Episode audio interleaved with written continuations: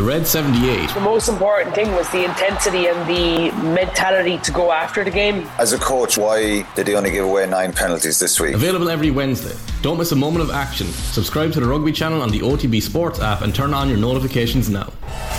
Off the ball daily. Hello and welcome to Wednesday's Rugby Daily. My name is Richie McCormack. On the way, Keith Wood on how a 12 man game could help a lot of rugby's ills. Munster coach Mike Prendergast on this weekend's date with Ulster. But first, to Ruaidhri O'Connor's astonishing report in the Irish Independent this morning, which revealed the IRFU is struggling to get 15s players to accept the union's professional contract offers. Back in August, the IRFU announced it would be offering 43 centralised contracts, while those operating in the women's sevens programme were already under contract. It was the first time that women playing the 15s format would be offered professional terms by their own union. Ruaidhri's piece claimed that of 18 full time contracts on offer, only seven had been taken up. Some players are believed to have been offered only 15,000 euro plus incentives a year to put pen to paper.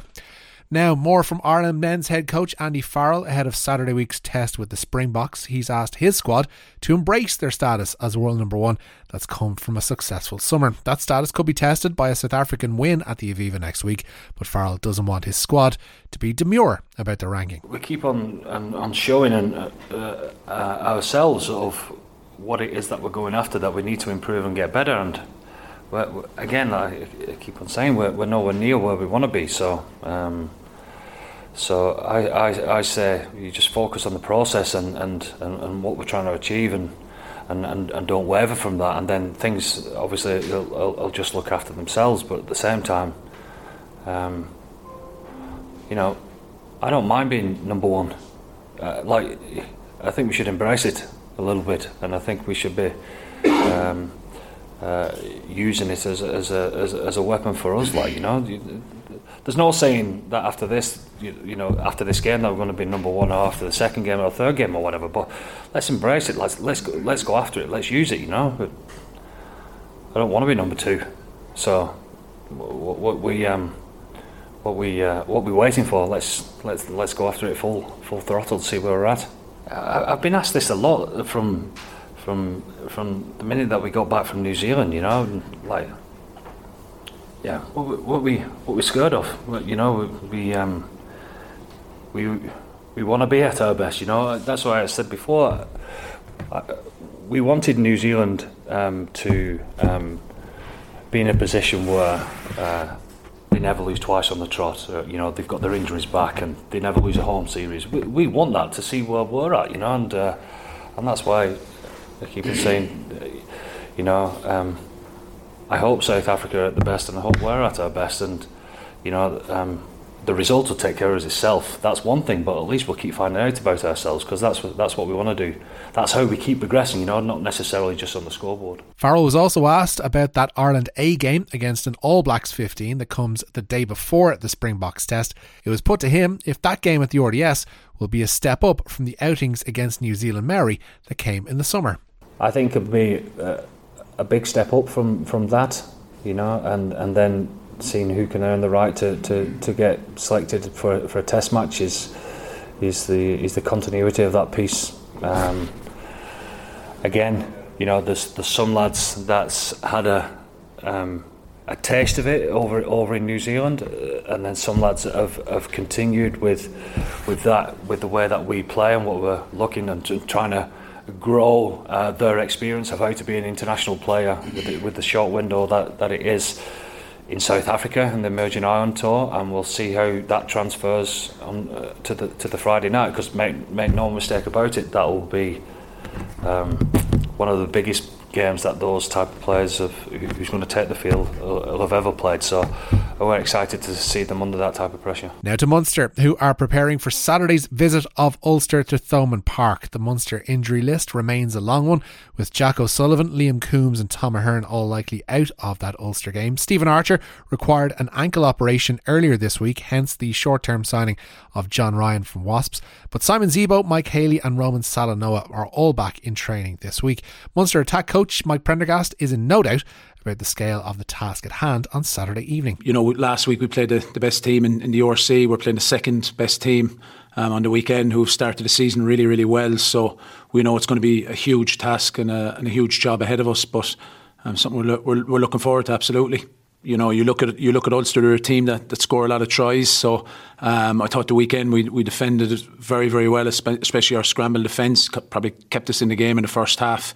Um, so we'll be we'll be looking for more of that in terms of um, I suppose their attack, and as I said, we'll be looking to keep our, our attack going forward and and adding uh, layers here and there. So yeah, I would imagine it'll be quite an open um, free flowing game, hopefully. Now, we touched on Munster's injury list there, which didn't even mention the likes of RG Snyman, Keith Earls, Andrew Conway, Antoine Frisch, Alex Kendellen, and on and on and on I could go.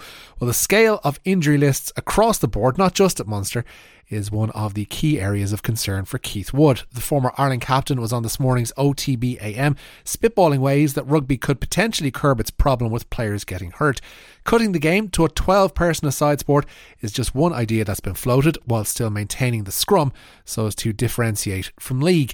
Wood believes trimming personnel for each side could have many positive impacts. Like that 12 aside, I mean, I spoke to a couple of guys um, that would be much closer to the professional game. Um, and they were they were looking at it and saying, "Look, twelve aside could be something that would work." And I remember when I first heard that idea of that twelve aside competition. It was last year, the year before. I really disliked it because it was another another format, another way of playing the game. Um, but if it was the only way of playing the game, if it was instead of 15s what sort of an impact would that have on the game? Well, the players would end up being fitter because they'd have to be because there's more ground to cover. You probably lose two wing forwards, so the scrums may take a little bit less time to to um, to set. The lineouts would be far um, less complicated. You'd only have five in the lineout. Um, the you probably lose a centre and so defensively, I don't know that you could necessarily have that rugby league type of defence because I think you have to cover more players in the field because so it might go back to a more side on defence and definitely far less two man tackles, which is one of the issues that we have so I think there's merit in it. I think there's merit in having a conversation on that. Rugby's financial woes have also informed Wood's thinking, with two clubs in England recently entering administration. In various instances, teams across Europe are either propped up by TV deals, sugar daddies, or indeed their own unions. And for Wood, the long term sustainability of the sport has to be paramount. Yeah, I, look, there's three things for it to be sustainable. We have to reduce the amount of injuries. That, that can't be the case. Um, we have to put a bit more space in the field because we need it needs to be more exciting, you know, and if everything is incredibly tight and packed with players, that's where a lot of the collisions, the additional collisions, are going to come from.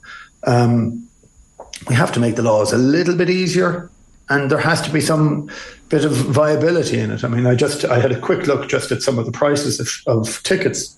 The the best price ticket in Harlequins for the next game against Gloucester is seventy pounds. That's eighty euro. That's an expensive ticket you know, um, the most expensive ticket in in Thomond Park, I think, is forty five euro. So that's it's a it's a lot more value over here, but it's scarcity value in in Harlequins. It's packed all the time at the moment, so it can be viable.